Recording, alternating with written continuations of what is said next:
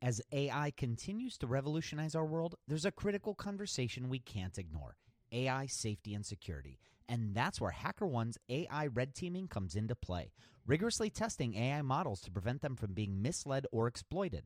HackerOne employs over two million ethical hackers, and seven hundred fifty of them specialize in prompt hacking and other A I security and testing. So HackerOne isn't just theorizing, they're actively safeguarding A I's future. Just recently, a team unearthed over one hundred vulnerabilities in just two weeks. So whether you're at the helm of a startup or steering product innovation at a large company, it's time to prioritize A I security. Visit HackerOne dot com slash A I for more. Again, HackerOne dot com slash A I. This episode is sponsored by Porkbun dot com. Porkbun is a refreshingly different domain name registrar that's different from the other ones like GoDaddy or Namecheap. They've got low prices on hundreds of different domain extensions. They've got everything from .com domains to really cool ones like .pro, .dev, .xyz. Every domain name at Porkbun comes with tons of freebies too, like S S L certificate, Whois privacy, D N S, U R L forwarding, and hosting trials. Because why pay for things that should be free, right? All these incredible features and tools are backed by incredible support, three hundred sixty-five days a year, and more five-star reviews on Trustpilot from real customers than anyone else. Look, you can get a dollar off your next domain name from Porkbun and see why they're the best domain name registrar around by using our code. Just go to porkbun.com forward slash rocketshipfm24. That's porkbun, P O R K B U N dot com forward slash rocketshipfm24. You'll save a dollar on your next domain. This episode is brought to you by Gigantic. At Gigantic, you can level up your product skills through live, small group, cohort-based trainings. We're incredibly excited to welcome you to our next cohort of our product strategy training, kicking off in January of twenty twenty-four. This course will take you through the frameworks that product leaders use at companies like eBay, DoorDash, Groupon, Rent the Runway in order to scale their teams. It's taught by Ben Foster, a friend of this podcast, who is the former chief product officer at Whoop. So come join us. Go to gigantic dot I S. That's gigantic dot I S. And save your seat for our January cohort. Your potential is gigantic, and we're here to help you reach it. Go to gigantic dot I S to reserve your seat today.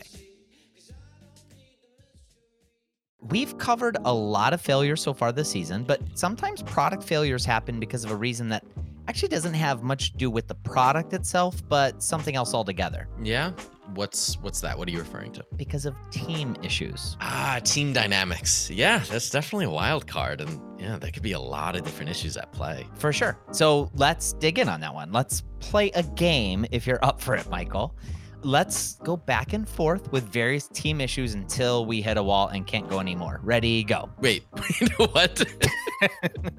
Okay, I'll name a team-related issue that could cause a product to fail, and then you do the same thing, and then I'll go again until we hit a wall and we can't go anymore. Okay, um, let's see. So, supposed to start us off, you could have a product person that communicates only the what, but not the why to the rest of the product team. And without proper context, you know, they don't understand the problem they're trying to solve in the product, and people are just doing what they're told. All right, that's a good one. Um, I'll continue. You could have a product person who doesn't know how to motivate the rest of the product team, which mm. is a big issue because it's not like they usually report to the product manager. Um, but yeah, without the ability to motivate and inspire, things might not get done at all. All right, definitely counts. Okay, so you could have a product person who doesn't understand the, the developers, the designers on the team, and they don't speak the same language. They could have communication issues. Very true. Okay. Um, another one could be... Um... Oh, no. uh... I, think, I think that's it. I think you got me.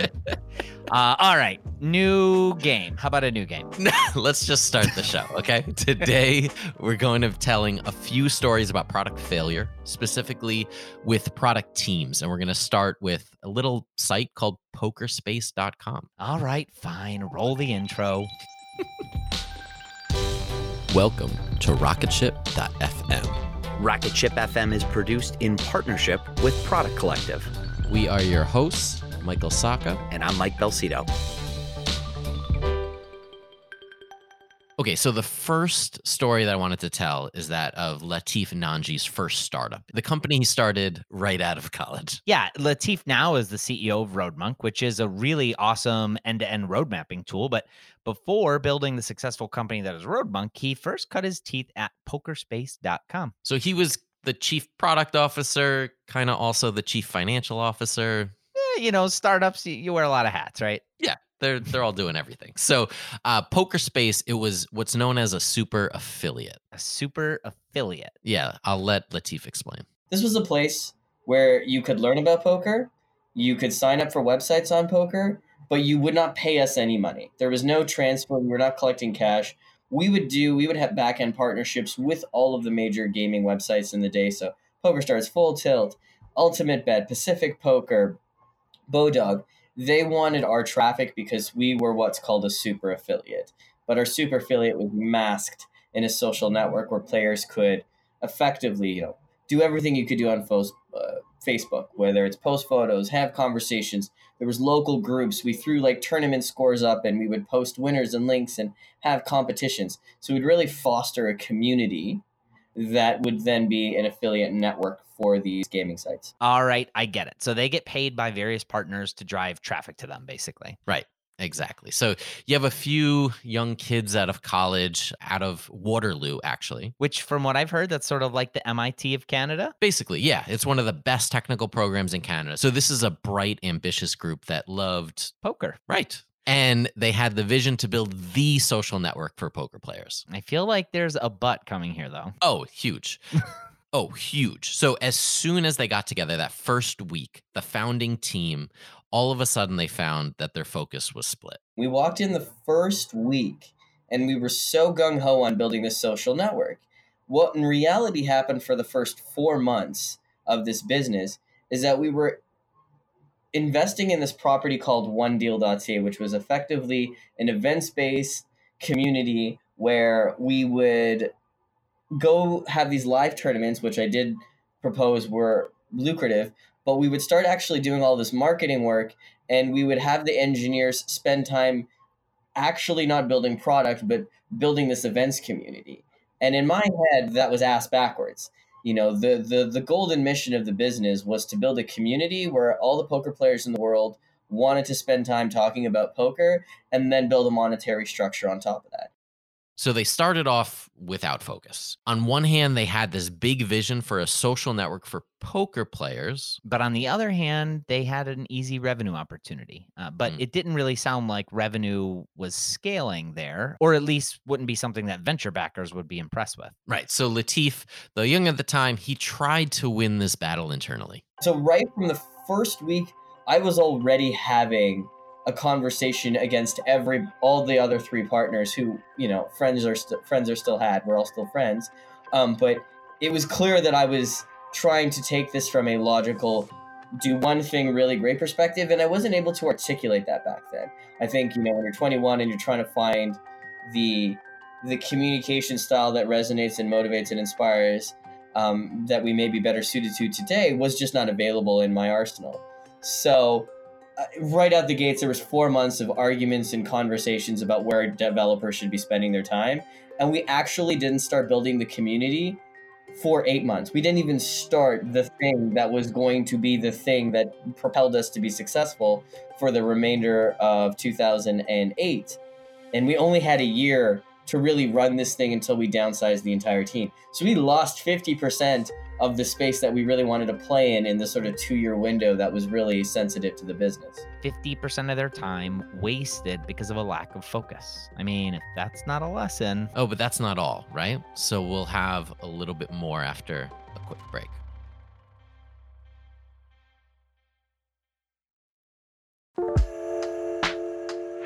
So we're discussing how Latif's team at PokerSpace lost fifty percent of their time because of a lack of focus. In that time, they raised around five hundred thousand dollars, which took them about a year to go through. and then they raised another eight hundred thousand dollars from prominent investment groups in Waterloo. But that eight hundred thousand dollars, it had some strings attached. That's right. The investors wanted to see particular milestones hit in order to release the capital. Yeah, and this is what's known as a tranched investment. It's an investment that's split into one or more parts, and usually there are some milestones that you have to hit. Right. So tranche is the French word for slice. Your time in Quebec is paying off. Actually, my mother was a French teacher, but oh. honestly, I could never pick it up. So anyway. All right. Well, in order for the company to receive the latter parts of that tranched investment, um, usually you have to achieve these goals or objectives that are set as part of conditions, basically, for that investment. Yeah, they definitely saw something in that first year or in their diligence that, you know, made them a little bit uneasy. We were terrible at expectation setting at a board level and at like just a one-on-one level with them, because the way that we forecasted, and a lot of startups fall into this trap, is they just build a hockey stick model, and it it inspires some, it sometimes it just gets the check in the door. But then afterwards, to level set on that, my gosh, we were off on all of our product estimates in terms of how long it took us to ship. We had one co-op student running off in the corner building what was called a hand replayer um, for our sites. It took over thirteen months to build it when they wanted to get it done within two months. So we were off by six X there. We were having payment, non-payment issues with our partners, and we didn't really explain how volatile this industry can be, where your partners, unlike in other businesses, generally pay you. In our case, if they didn't like the traffic or players we were sending them, they would just withhold payment. And our investors were starting to realize that the market we were in was not very kind. It was a handshake kind of business where you were not necessarily um, re- having written contracts, and you were dealing with people in what I would call the islands, you know, places that were, you know, where station capital is secured by governments and not necessarily by proper institutions. So we just had this inability to communicate how difficult our business was. And then to make matters worse. And then ultimately led to our, the C E O, you know, once he had taken the money, he kind of immediately was like, uh, by the way, guys, I'm not the right C E O for this company. I actually don't like the job of being C E O. I prefer just building products. So on top of all of the problems we had, we had the main founder um, not actually wanting to do this job after he had taken the capital, putting everything in this very confusing state, because while others were trying to step up to the plate, nobody was given the title at the time to really, you know, make the mandates and the shifts that were required for the business. So a leaderless company, if that's not a team issue, then I don't know what is. There's not a lot of situations I can think of than, you know, a C E O-less company, at least when it comes to team issues. Yeah, I actually had a company where we had two C E Os. Um, okay. How did that work out? Uh, it was terrible. I mean, we didn't get along, and then no one knew who was making the final decisions. I'd say one thing, he'd say another. It was a, it was a mess. Mm. So, okay, well, let's let's talk about the end. Yeah. So, as Latif describes it, there were two phases here, right? There was the big curve down, and then there was a slow burnout. I remember very much the way that my brain acted in the moment that I knew this was failed, and it was relieved. It was like, failure is not that bad, and this is awesome. Let's go do this again, bigger and better. And now, granted, I was twenty-three. I didn't have what a lot of people have today, which are families and responsibilities or a mortgage. So I was conditioned very early on at dealing with failure in a really momentous way. So what had happened was, this is two thousand, summer two thousand eight. And we were seeing the markets turn. I remember um, my poker co-founder, who I'll just leave him unnamed. We'll call him Jack. Jack was um, had made a lot of money, and he'd put a lot of money into the company, but he also was losing all the rest of his money in his private equity or his like wealth management fund. And we could see the stock market crashing. Not only that, there was a law that was passed against gaming called the U I G E A, the Unlawful and Internet Gaming Enforcement Act. And what happened was all of the smaller poker sites effectively evaporated because they were no longer, they want, the government wanted to tax the money. between the banks and the businesses that were hosting these poker websites. So what ended up happening is, is that we had a lot of non-payment. We lost a lot of our players because all the bad players could no longer play in the United States. And we effectively lost like fifty, sixty percent of our market overnight.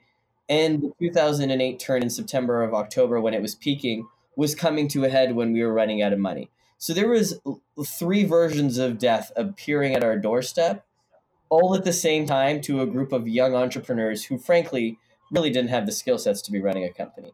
So this was, there was a great sense of inevitability coming our way, and the team that was probably somewhere around seventeen to twenty people, um, myself and Jack, had to effectively let go of the whole team, and then I obviously got the axe as well, because there was there was not uh, the necessity to um, keep my sort of skill set on board, which was fine.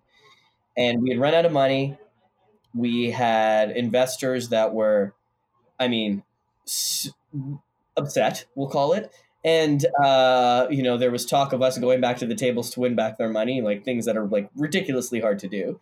Um, and there was, and again, like I'm friends with those investors, so there was a heat of the moment kind of conversation. So when I'm saying this for the benefit of the audience of how things can look, but afterwards we all kind of laughed about it and shook hands and hugged it out. Um, but it's tough because you don't want to be losing people's money, and especially investors uh, that are in the community that you're in, you always want to try to figure out a way to make sure to get their money back. So after that, two thousand eight ran out of money. Now that was the first sort of death, and there was about five people left. And one of the great things, one of the great things about Canada is that you can get government funded programs that help with some of the payment on engineers. So we managed to get about three hundred grand from the com- for the from the government that was going to pay the remaining five people's wages. Um, and so that was kind of how they slow burned out of that. And for the next three years, the company kind of slowly burnt off. Um, a new C E O came in for a bit, didn't work out. And I think in two thousand ten or eleven, the company folded. So a fairly unceremonious ending in the end. Yeah, like many startups, unfortunately, but a lot of good lessons that we can learn. I know you also did some research of your own for this episode, talking to some product heavyweights like Melissa Perri, Richard Banfield of Envision, and Shelly Perry, formerly of Weight Watchers. Yeah, that's right. And we'll hear from all of them uh, right after this quick break.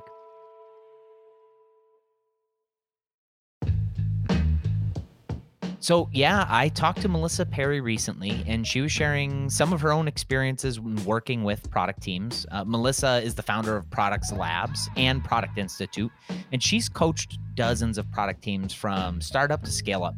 Um, here's Melissa's take on team dynamics and how they relate to product failures. I do think that uh, team dynamics and structure of your organization play into a lot if of products being successful or not. Um, and I've seen it in a lot of organizations where those were the things that actually called fit, cause failure, like right problem, right opportunity to solve it. Um, but the way that we work together as a team either led to the wrong solution, or the structure of the organization prevented the product managers from doing their job to execute on the right solution and actually find out what to what was the right thing for the customers. So, uh, for example, with team dynamics, um, one of the big ones I saw at one company is that uh, they had these designers, the U X designers, and the product managers hated each other. They were like at each other's throats. And all the product managers were like, oh, the U X designers are not good. And the U X designers were like, oh, the product managers are not good. Uh, and to be fair, like the U X designers actually had a lot more experience than most of the product managers there. They they had come from outside the organization. Um, they had been at, you know, great companies before. Um, they were there because they believed in the mission of the company. And the product managers were brand new product managers. Uh, and that's kind of why I was involved there. I was helping to train them. But the product managers saw themselves as like, I am the owner of strategy. None of you shall shall pass the strategy and like be involved with it. And the U X designers were like, okay, well, if you're going to own strategy, can can you own it well, please? Like, can can you do your job? Um, and the product managers, to be fair, didn't really know how to do their jobs at this point. So Uh, in one team, I remember really vividly, the the designer and the product manager are at each other's throats. They're both coming to me separately, like talking to me about it. And the um, what happened was the U X designer was trying to give uh, good direction on what the wireframe should be, like what, what the U X designer's job is, um, you know, what the path should be, how you should think about the journey, how you should think about um, the solution we were building. And the product manager didn't really want to hear it. And they, they said, no, I'm like, I own all of this. You just make it pretty. And they started sketching out these wireframes. Eventually they got released and the customers hated it, like absolutely hated it. Uh, nobody used the product. People were calling. It was a B two B uh, company as well. So like the customers are big, big enterprises. They're calling, they're complaining. Um, they're like, you know, they just refuse to actually use it. And it's all because they really wouldn't work together.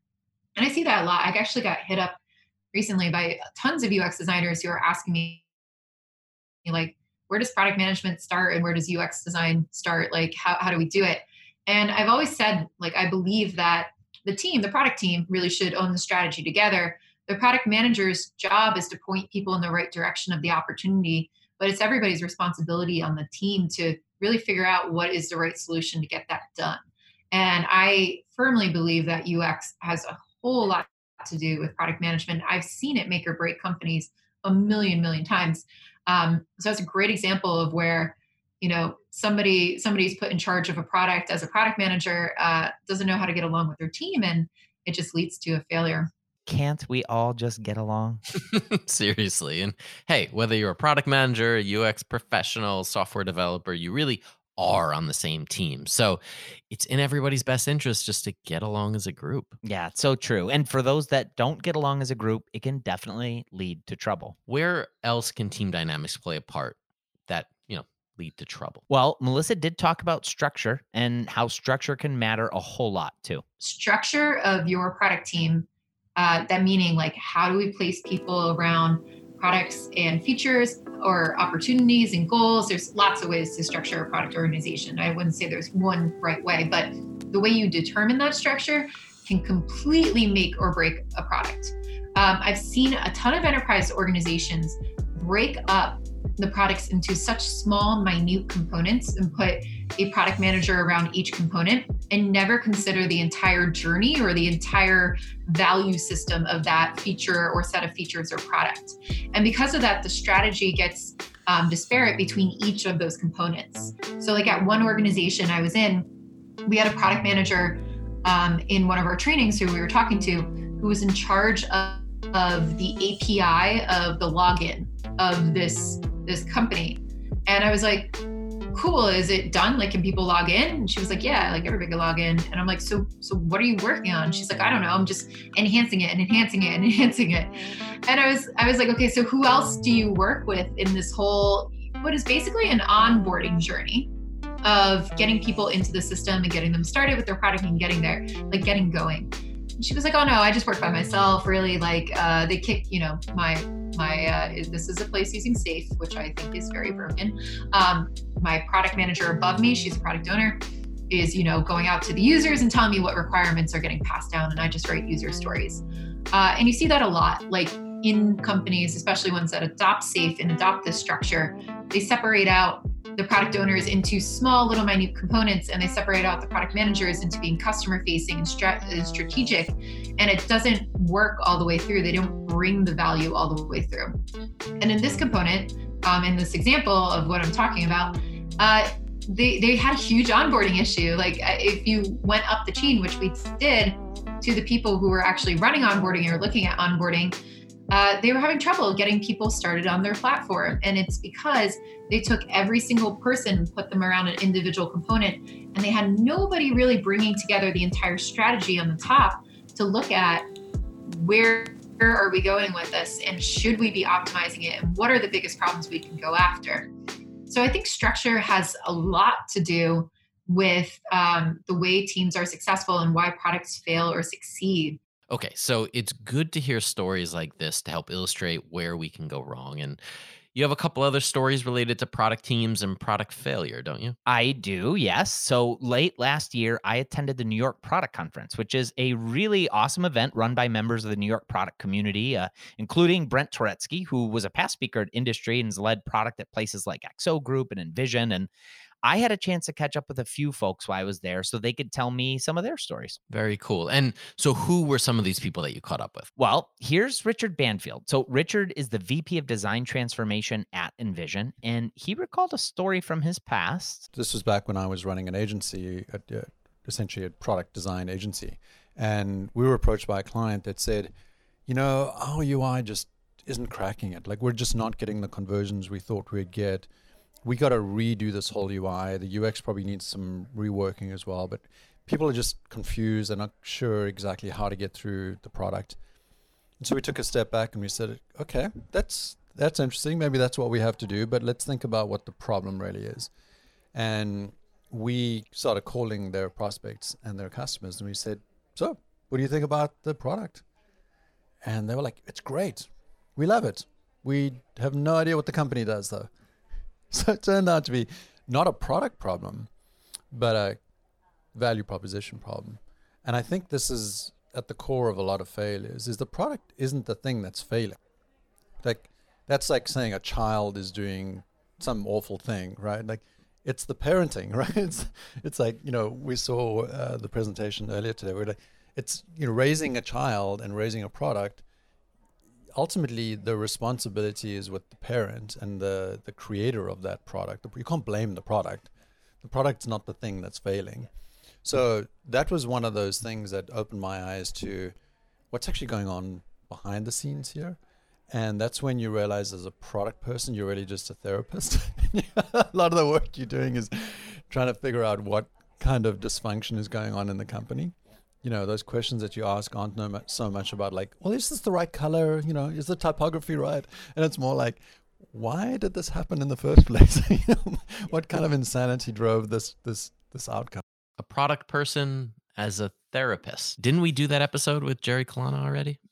Yes. A little bit of a different situation, but yes. Um, anyway, and then there was Shelly Perry. So Shelly's led products in the past for groups like Weight Watchers. And when I caught up with her, she was a partner at Insight Venture Partners, advising portfolio companies with product-related matters. Here's Shelly on a situation that she got pulled into from the board of one of these portfolio companies. One of our portfolio companies was in the process of building a new product. So they had an existing product and they wanted to do something around freemium or other things. And the engineers said, we can't get to freemium from here. So we have to start a new product. We have to start from scratch because it's too hard to do. And the company was just kind of hitting their stride in terms of market fit and scaling. And they, the, the C E O, who was the founder, kind of was close to the product. But as they start getting bigger, the founder gets busy doing other things. And the product team said the product took a life of its own, and they started marketing it for about fifty dollars a user. Their current product, which did the same thing, had an A S P of three thousand five hundred dollars.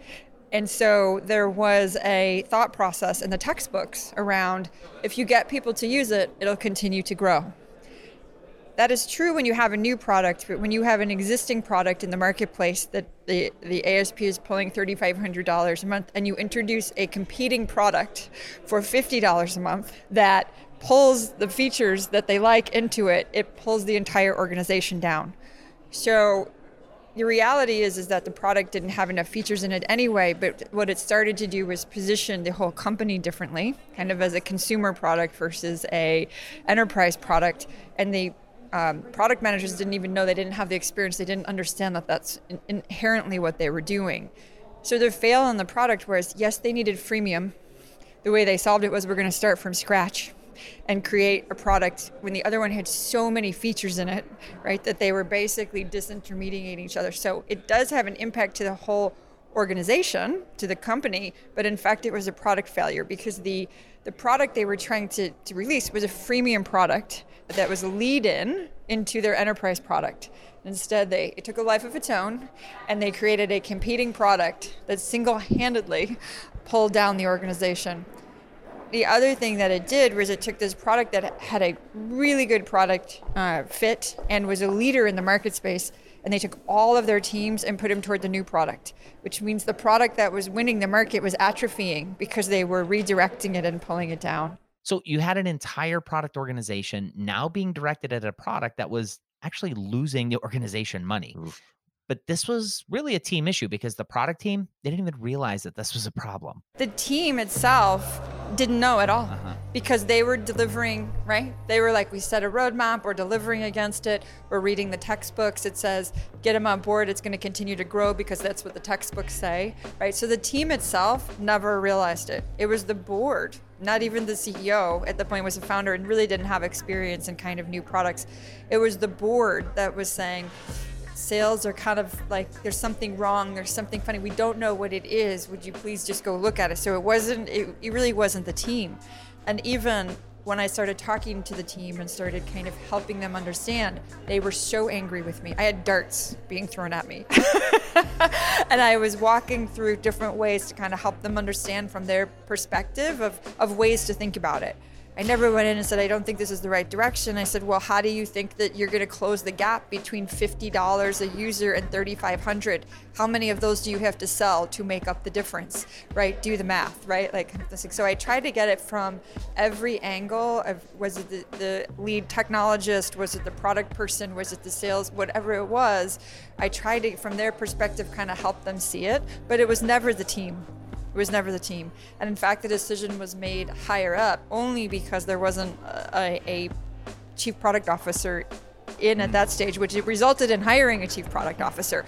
But there wasn't anyone in the organization that had the strategic experience to even see that the product was failing because they were actually delivering. So in their mind, it was successful because they set a roadmap or they set a sprint and they kept delivering. What they weren't tying it to was like what was happening uh, to the other product yeah. and to the market. And it wasn't just Shelly and Richard that had stories for me. There was Tammy Reese, who works with Melissa Perri at Produx Labs, uh, Paige Costello of Asana, Christian Idioti of Silicon Valley Product Group. They all had stories for me on how the product team can actually be the core cause of a product failing. And I wish I had time to pack in all the stories into this episode, but sadly I don't, but they were awesome stories for sure. Yeah. Well, I'm, I'm glad we got to cover at least some of these. Um, and it's a good reminder that sometimes, yeah, products do fail, but it's not necessarily because of the product itself in its planning or in its creation, but instead it's due to the team behind it. Very, very true. So we're actually coming up to the end of this series on product failures. We've got one more big story to share, and I'm going to keep that under wraps for now, but uh, I am looking forward to that, Michael, and then that, that'll really do it, won't it? Yeah, yeah, and then we're on to the next season, which is going to be really exciting. So after one more colossal failure, we're going to move on to some product journeys. We're going to be here, how products are created at companies like Asana, like Microsoft, and, and many more. So lots of great content to come. Thank you so much for listening to rocket ship dot f m. It's your support that keeps the show going. rocket ship dot f m is now part of the Podglomerate Network. If you want to learn more about the other shows on the Podglomerate Network, go to the podglomerate dot com. rocket ship dot f m is produced in partnership with Product Collective, a community for product people. If you go to product collective dot com, you could check out live video interviews, sign up for our newsletter, be a part of our Slack group with over six thousand product people. Just check it out at product collective dot com.